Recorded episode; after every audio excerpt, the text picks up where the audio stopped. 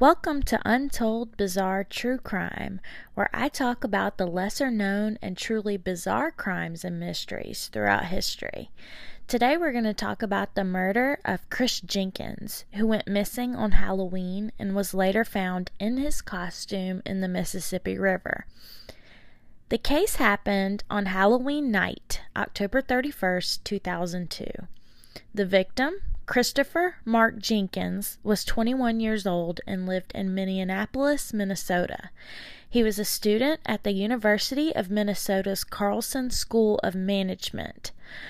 First, his death was said to be a suicide or accident, but through deep investigations, the family was able to uncover clues indicating that Chris may have been abducted and murdered. His official cause of death has been reclassified from accidental drowning to homicide, but the charges have not been filed and the case is still unsolved. So let's dig into this case and see exactly what happened back in 2002. Make sure to listen all the way through. And I should say thank you for listening today and thank you for enjoying my effort. And if you are new here, thanks for checking up on my channel. You can listen to so many mysteries and unsolved crimes by liking and subscribing. On Halloween night in 2002, Chris Jenkins, his girlfriend Ashley Rice, and a few friends headed over to the Lone Tree Bar and Grill at 528 Hennepin Avenue in downtown Minneapolis. The group arrived at the bar between 10:30 and 11 p.m. and parked the car just south of the bar.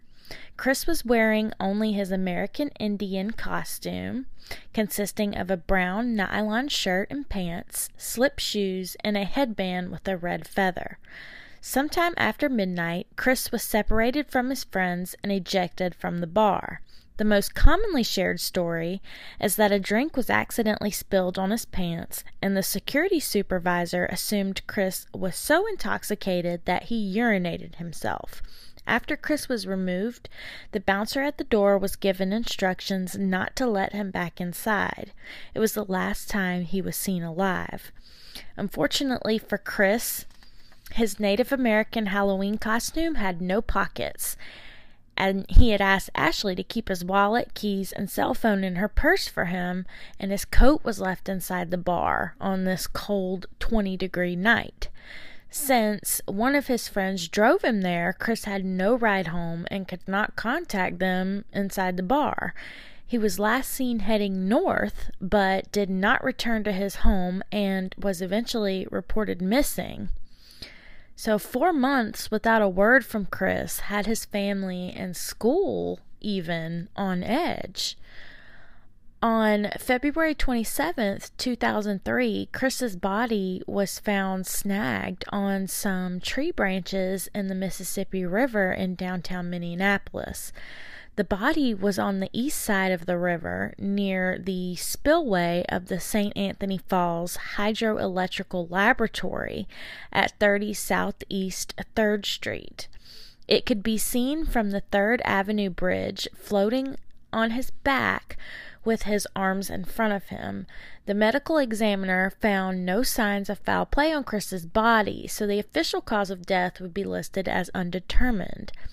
Police initially believed Chris either committed suicide or died accidentally after falling into the water, but all those who knew Chris felt differently. He was a star athlete, a two time team captain of his lacrosse team. He was set to graduate with stellar grades from the university's prestigious Carlson School of Management and had a job interview lined up, several of them actually. He was happy, easygoing, very responsible, and he had set plans for his future.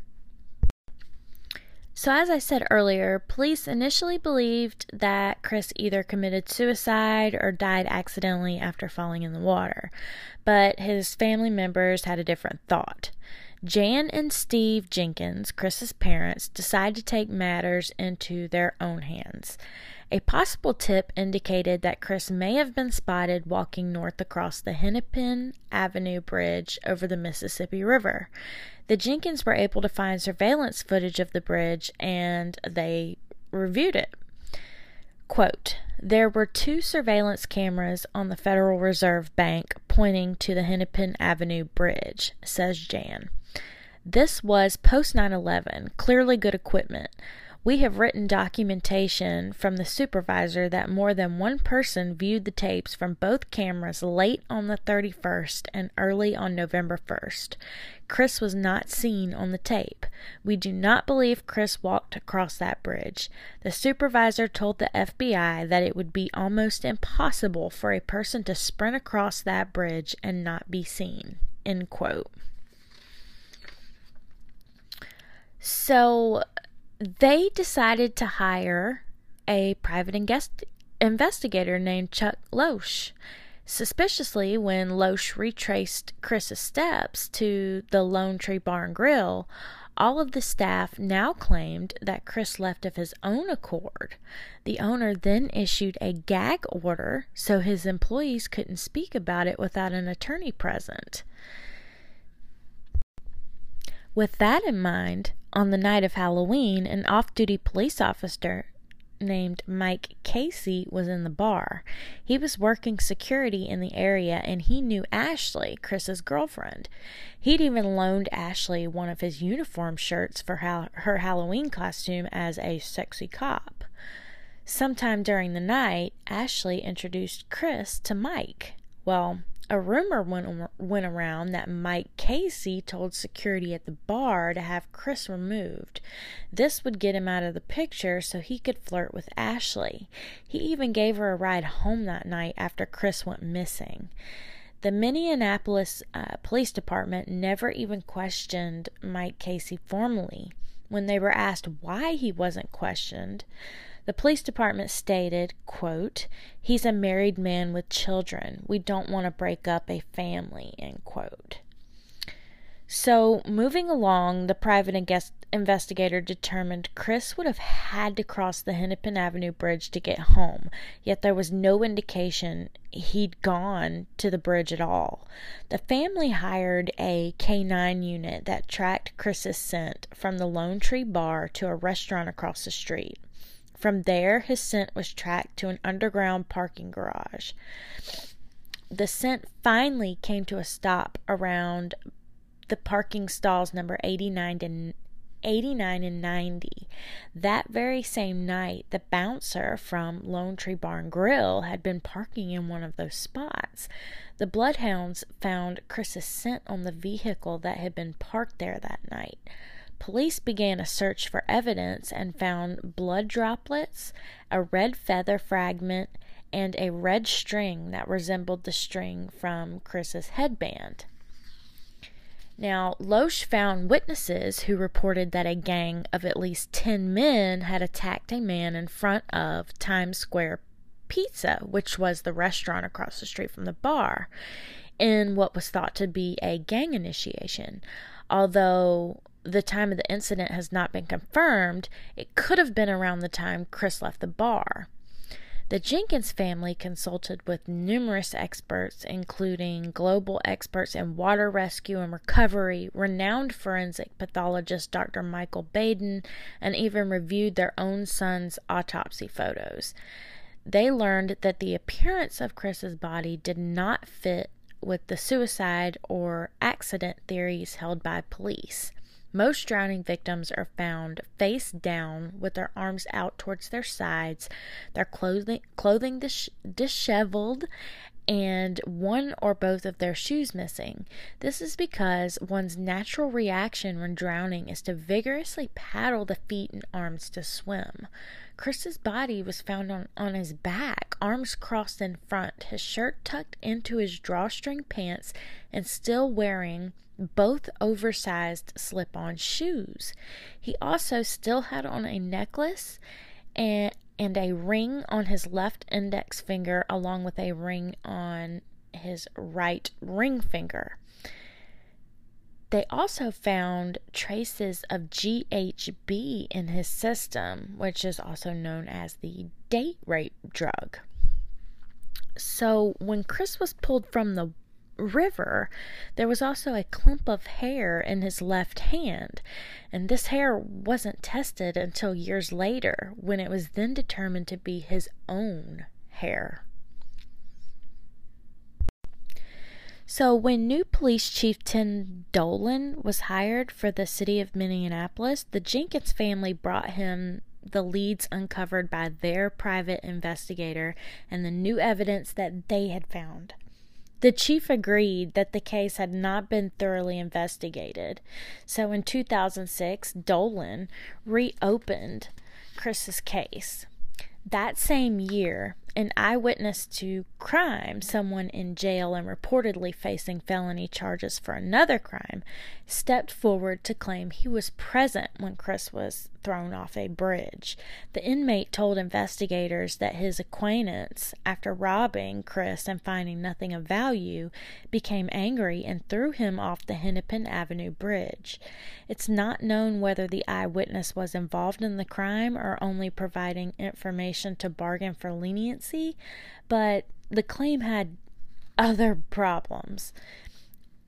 If a bridge was involved, Chuck Loesch believed it could not have been the Hennepin Avenue Bridge. The physical layout, which includes a steel beam and suspension cables, would have made it nearly impossible to throw someone over without injury.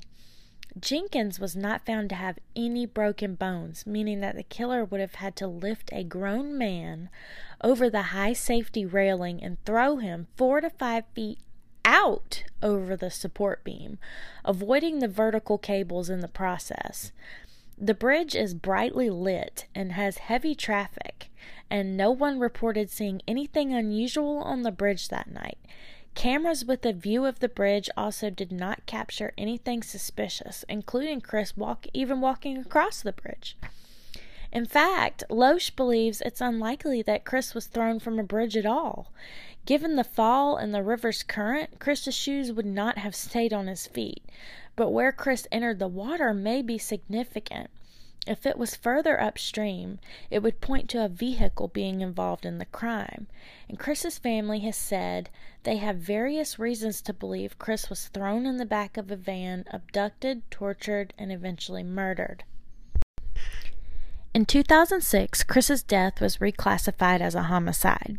During a press conference, Chief Dolan offered the Jenkins family a public apology, but in July 2007, the Hennepin County District Attorney's Office announced they had been approached about filing charges against the suspect for Chris's murder, but declined to press any charges in the case, citing a lack of evidence. Based on the information they provided, some believe the suspect in question is Jeremy Alford, who is serving a life sentence for the brutal murder of a man named Douglas Miller and was rumored to be a regular patron of the Lone Tree Bar in 2002. Chris's case has also been connected to the infamous smiley face murder theory, as his death took place during a time when many young college aged men in the Midwest United States were discovered dead in bodies of water after a night of drinking. But unlike many of the other cited casings, casings, cases, no smiley face graffiti has ever been discovered in relation to Chris's death. However, without knowing exactly where he entered the water, it's kind of hard to look for graffiti. So, that's the story of the mysterious and unsolved murder case of Chris Jenkins, who went missing on Halloween of 2002. Um, in this case, it still remains unsolved. If you are really into the true stories of mysterious and unsolved crimes, keep listening to my channel. I am always ready to offer you a variety of mysteries and crimes. Thank you so much for listening. Um, I hope that we can meet again in the next episode with another story of a mysterious crime. Before we wrap up, show some love by leaving a comment, like, or subscribe to my channel to stay tuned for the next episode. Stay safe, y'all. It's a bizarre world.